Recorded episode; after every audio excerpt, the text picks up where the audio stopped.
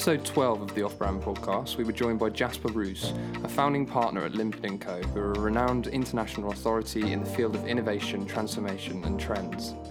As a contributor to over 100 digital innovation and transformational projects throughout the world, Jaspar found one common connection the human element of innovation. His roles have included Chief Inspiration Officer and informally Chief Humour Officer, and it's this that brings a unique perspective about how any change within a business needs to put playfulness at the heart. Really interested to talk to you today, so thanks for joining us. You know, you're now a founder of multiple companies, and I would definitely say you're an entrepreneur, um, fingers in many pies, stirring many pots. Um, working both in digital transformation within the Limpid and Co company. Um, you've got also got a business called Human and Tech Institute, as well as doing this sort of innovation stickers element. So um, I'd really love to understand um, a bit more about your kind of life story and how you ended up um, kind of getting to be the man you are today. So I, I, when I went to uh, before I went to university, I wanted to. I was doubting between two roles, right? like something like acting school, uh, which I could uh, voice myself. I could be like uh, the presenter I wanted to be, uh, and to computer science because it bridges two worlds of the economical and non-economical people. So I was 18 back then, so I'm 44 years old. So we're talking about the early 90s, 94. And so in the end, I chose to go for computer science because, according to my mother, I was not good enough at the creative arts. She's an artist herself, and she said like, "It's a tough world outside." So the, I was the black sheep because I come from an artist family, um, she said like you you might not be good. You're too you have different interests. So I followed her advice, and so I went to study computer science, which is like boring like hell. but nevertheless, I, I, graduated from university with a master's diploma, and uh, so I went into banking. So my first assignment was uh, in, in Panama for ABN AMRO Bank. ABN AMRO Bank was then top 10 bank in the world and it was a big bank. So I first six seven years was trying to survive as a banker, trying to be somebody I didn't want to be in the end. Uh, so I was wearing fancy suits, hair just like uh, dressed up like Michael Douglas or like uh, from the Wall Street uh, kind of uh, uh, Wall Street kind of like movies with with everything that you would have, and with nice ties and stuff. And so in 2007, I decided to break my uh, my life from that. So it was before the crisis, 2006, 2007. And I said I wanted to become something else because I was just like fed up with just playing that role of banker, just playing the, playing the role of an adult. And I realized it was not something for myself. So I had like lots of leadership trainings as a talent in the inside the big bank, uh, but just like I couldn't handle anymore that leadership was about uh, being open or like servant leader or whatsoever, transformative leader, all these kind of roles. I thought to myself, should be just a little bit more as something more simplistic, more simple uh, to life. Huh? So just like, why are we uh, humans connected? So this was one of my main questions I had to myself. So I first went into writing. So I wanted to launch my own uh, new series of books. As I've been writing books for, for all of my life. I want to create a new series of books and become the young Hemingway with young men of the sea and the sea. But I clearly failed at that. Uh, so I was trying to bring my ambitions that I had from the past as a banker, uh, high, bold ambitions, bring them into something I, I loved, and it doesn't work like that. Uh, it's, it's the same like ask to your ask to your partner, how can we make this life more perfect? How can we make it uh, our relationship more better? It doesn't work like that. Uh, you create a bond not by saying these kind of things, but you should create a bond by really caring about each other. Mm-hmm. So the bank asked me back to to become like head of innovation or head of like the, the venturing, and so uh, later they changed that into like a, a, title called chief inspiration officer, uh, because it was more who I was and more who I liked to be. Also, my boss was the chief dialogues officer, so that was like it's jokes around, uh, uh, jokes abound as well about the titles that we gave each other. But like the bank accepted this and said like, indeed, it's much more important that you inspire people than you then you just try to lead people. Uh, so you, you, try to give them a gentle push instead of like a like a gentle pull instead of like a big push. So connected to that is chief humor officer and innovation stickers. As a chief humor officer, And it was uh, one of the things that I uh, arranged for when I was like take, taken back into like the big mothership of, of the bank. I said like I want to do research on like what people really connect to, and it was humor. So people laughed at me, said like you're crazy, just like eh, why are you? I said I want to talk to the other side of take the other side of the stick, and to see what works in practice. And so we laugh at each other, and I always had good relations with my customers, not because I followed the rules, but because I was joking around, being playful with them. So they trusted me in the things that I did. So I started a, a research project, Chief Humor Officer, still ongoing, with two universities in the Netherlands, Erasmus University in Rotterdam and the University of uh, Amsterdam. And uh, on the so where what we did was in practice studying the results of, for example, a slide in the office. So what happens, or if you provoke somebody with a joke at the beginning of a meeting, uh, what effect does it have? What do people feel? What, uh, so these kind of things we did, which was very interesting and very uncommon back then uh, in the world. Yes. So sticker sticker stories connect to that. So I had to find like new stories for ABN Bank for like so what is where is the future looking into?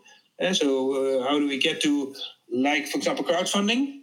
Uh, so the big stories from McKinsey, BCG didn't talk about crowdfunding or like remittance or like other markets which now dominate the fintech market.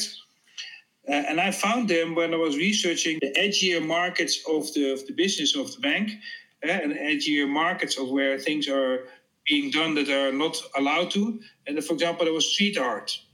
So I did lots of street art everywhere around the world, from New York to Mexico to London to Amsterdam to Berlin to everywhere, Zurich, everywhere. Um, and so what you see in street art is that they there uh, just because they like it, uh, they create the new future. Uh, they write down what they see. With the riots nowadays, of course, you see a lot of like writings on the wall, what's saying eh, Black Lives Matter or like uh, stop the racism. It's very interesting to understand like what's happening in the world right now to look at those walls. So stickers are part of that. And so when I saw those stickers, I realized that there was like a lot of like elements that I could take into like the business. Mm-hmm. and stickers is interesting because I have like adhesive and non-adhesive stickers. But especially with adhesive stickers, people love them, but they freak out when they have to do this. And when I ask them, like, apply a sticker to your laptop to, to the wall, there's no, I can't do this because it's a facility management police or whatsoever. So I had to, uh, I had to find a way to to, to do this. And within Chief Humor Officer, we used a lot of stickers for companies. And companies always asked us, can you do full series for us? So later on, I found a company for this, specifically uh, on stickers and, uh, which is called innovationstickers.com, uh, for people to buy stickers when they want that. yeah, it's quite a full circle. Stickers are such a, a manual printed item, aren't they? And and when you started life out as a kind of computer, the computer side, and and your I think your roles are really interesting because obviously at Limpid and Co, you know, you're working on big digital transformations you're working on teaching people agile um, and sort of scrum and, and all of these technologies and how, how to push digital transformation forward in their business.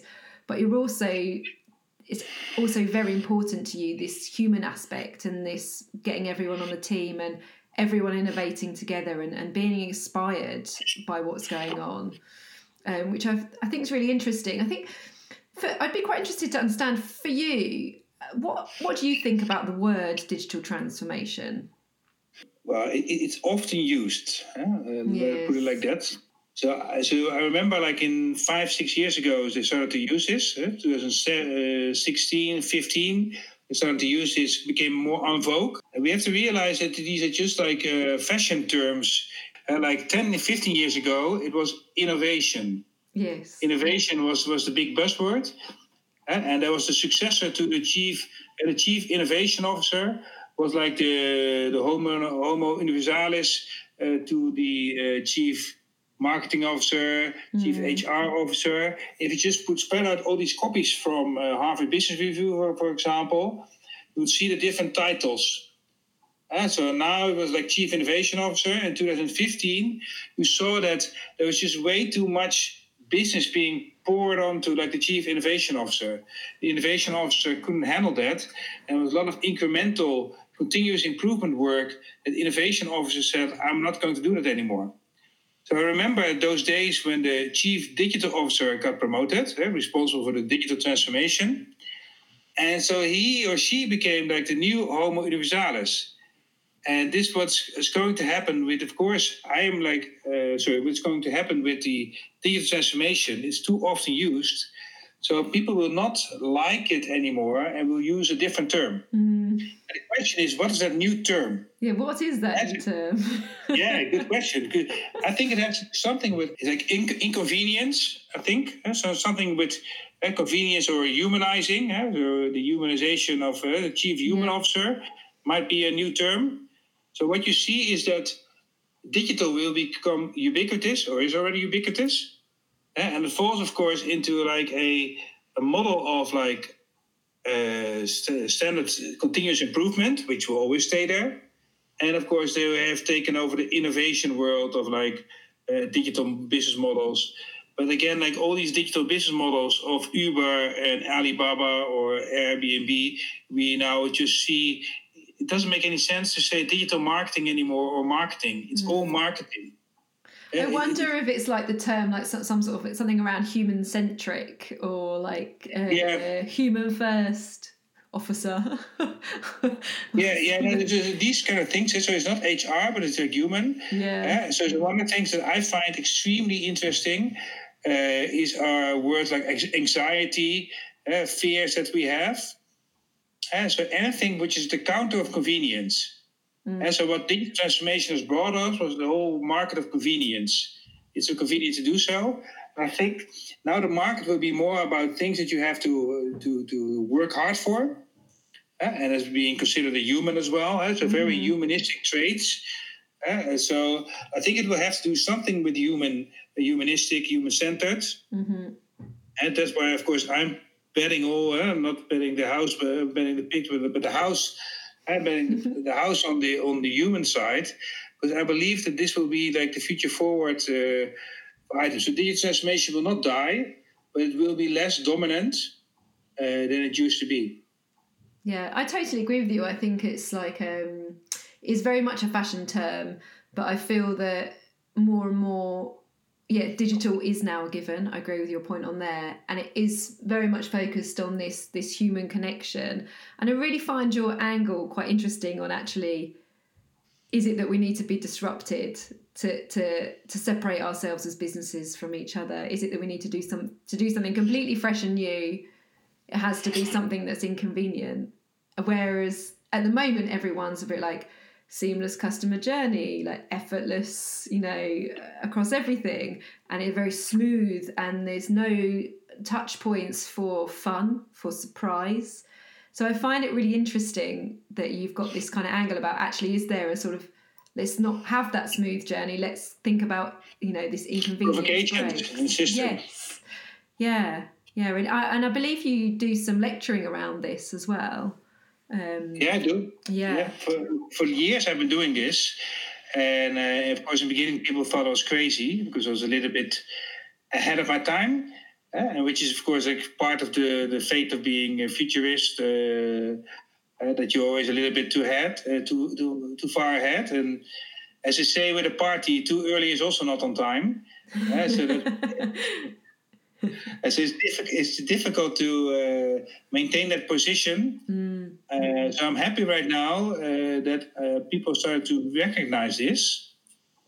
Uh, so, so one of my other businesses is called Playbook Toolkit, uh, which with some friends of mine I'm setting up, creating physical toolkits, physical games.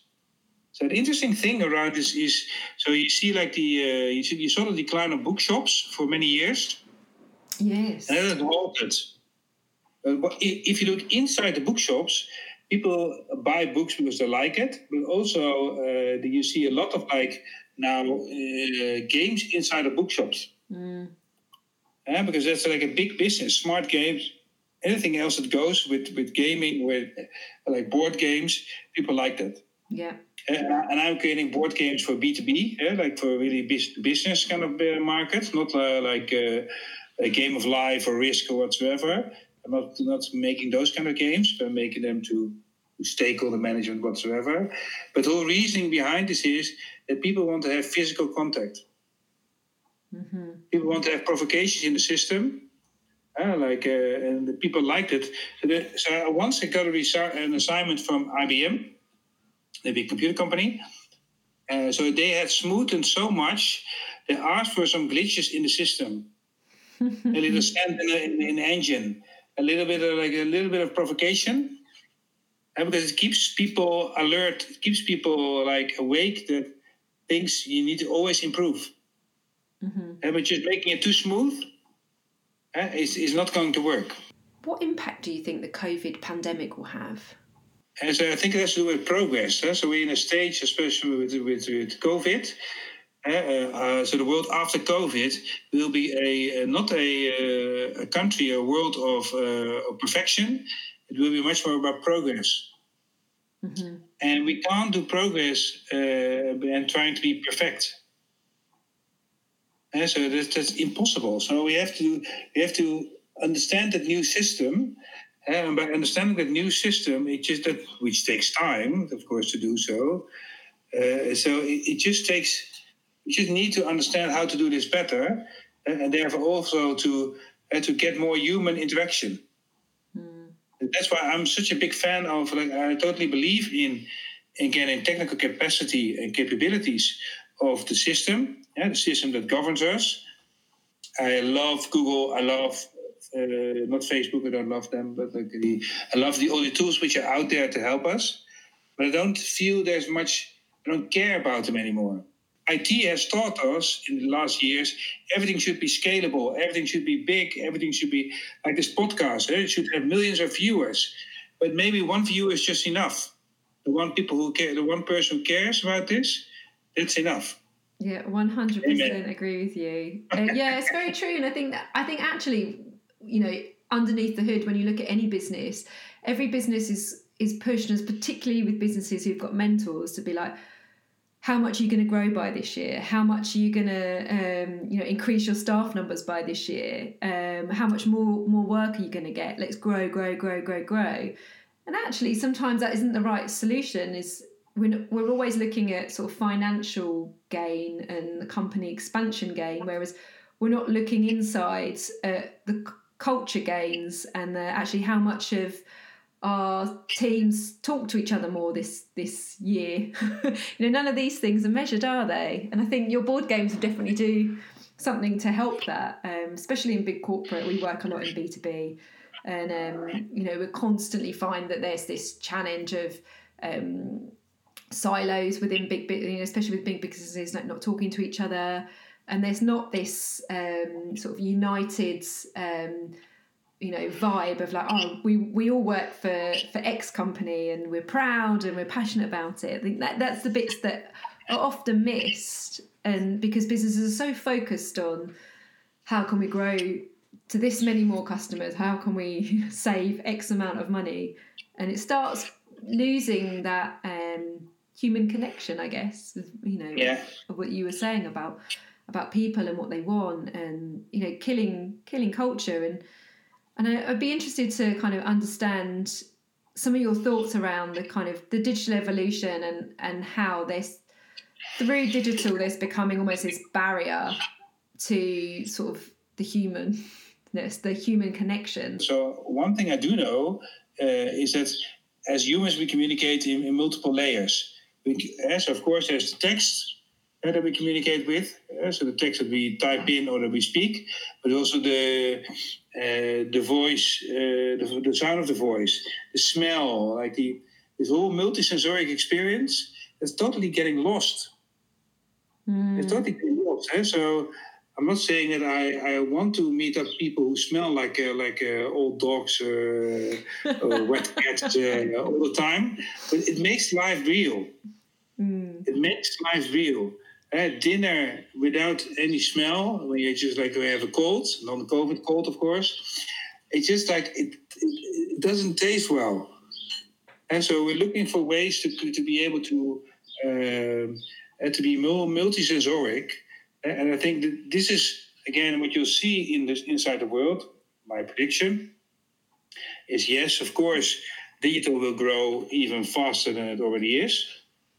And there will be like a base layer of like things that cannot be automated or digitalized, and which is beautiful. So it's great that the Google of this world have uh, uh, have been able to uh, for for me that I can I read an old uh, book from the ancient centuries. I can read it online, and so they've done this. It's great stuff, but there's no value to that anymore. So I, I like it when it's just like when it's it has some value. And that's the actual dialogue that we should have. It's not about scale, uh, it's about value that you get out of this. And the reason why tech companies said like we want to have scale because they knew there was no individual value per item. So that's why you need scale. Uh, but so there's a different new model with COVID especially as well.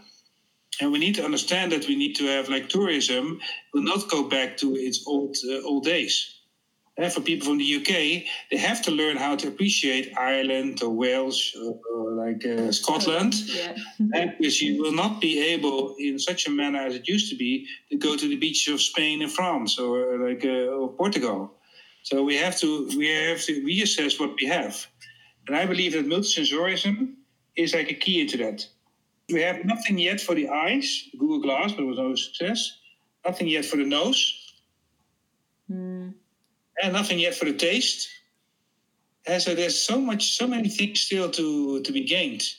And so whether these will remain analog, uh, analog, or they will go digital, uh, like earbuds, I don't know. I have no clue. But I think like it's so there's enough grow, room to market uh, and enough room to to, to grow. Mm. I'm, I'm, I'm, I'm, not sure which one will go first, but I'm, I'm pretty sure that it will be multisensoric. Yes, yeah. And in your um, various projects that you've worked on, you know, you've kind of been involved in innovation and, and change for quite some time now in a variety of roles. Have you ever faced um, any real challenges where just maybe like a company or a group of people that were just so resistant to any sort of change? Um, have you kind of managed to like break that down to get them to feel a little bit more innovative and to kind of embrace the change? Everybody is like has issues with change. It just depends on which side you are. I even have issues with change as well. If things don't change, I have like a. Uh, I'm just always looking at can I change it? Mm. But so Chanel, Coco Chanel made this wonderful quote: "You don't need to innovate forever. Uh, I want to create classics." I, I don't want to uh, innovate forever. I want to create classics. So that's a.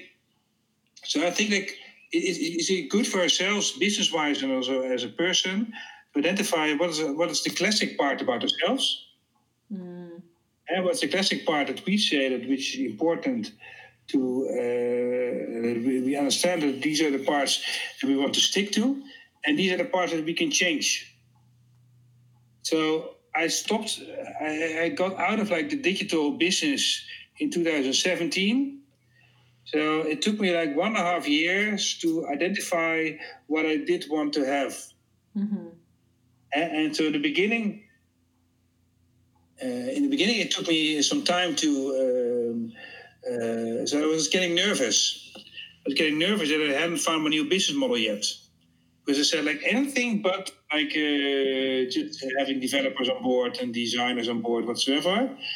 And I got all the signs that hey, developers and designers on board, that was the answer. And I decided no, I don't want that. I want something different. I want something different. So it took me so uh, until the moment I got really like nervous and like a little bit desperate. I then realized that this is what I want and then finally it went back to, to normal again. So, uh, so I became successful in the things I wanted to do uh, with my terms of success, uh, so uh, my conditions of success.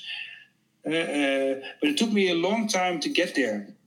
Mm-hmm. And I think that's happening that people are just, when they want to move over things, they just, like, hey, we can do it like in the snap of the finger. Mm. but it's, it's typically, it's when you have a real transformation, it's not like that. You need to transform yeah, it just takes time. And what do you think the future holds for digital? So I think like uh, the tool, uh, digital is just a tool. It's not a solution. And also digital is just a phase. Mm. Uh, so uneasiness or humanism or like inconvenience. Uh, that, that will become like the next phase. Uh, that will be so there's a a little story that I invented some time ago to explain something. As it's called like the the tale of the highest tower. And uh, so the highest tower is like the highest tower in the village uh, that dominates like the worldview. Uh, so the higher the tower, the, the higher the dominance. It used to be the churches and the gods. Uh, so the churches used to be, of course, the dominant party, like the Pope, like the, the churches, uh, whether it was Islam or uh, Jewish or like Catholic or whatsoever, Christianity. Uh, so those were like the ones. And the church was never, you were never allowed to make higher buildings. And so fast forward hundreds of years, you saw industrialism. And so the biggest guys, um, uh, men in the world, were like industrialists. Uh, and so they created the worldview. They were the Rockefellers of this time, uh, like uh, or the, the Morgans or whatsoever, uh, creating the worldview and also deciding what is good and not good. Mm. Later became the banks, uh, financial institutions, get rich die trying. So, uh, so banks were also like very much like in charge. Now it's tech. And now we have in the last 20 years, we've seen the rise, and not the fall yet, of, uh, of the tech, technology or digital, whatever you call it. And I think that the tech dominance will last for at least another 10 years. But I think it's also like it will uh, it will take much more time for ourselves to uh, to be able to, uh, to understand what a new world is. But I think it has to do something with uneasiness, humanism, Mm. and I think when we start to, so I would, if I had 100 people in my team, I would do 90 people still focusing on tech, on digital, whatsoever, but 10, maybe 15 people already on the new market. Yeah. Yeah, looking ahead, thinking what's next, being aware.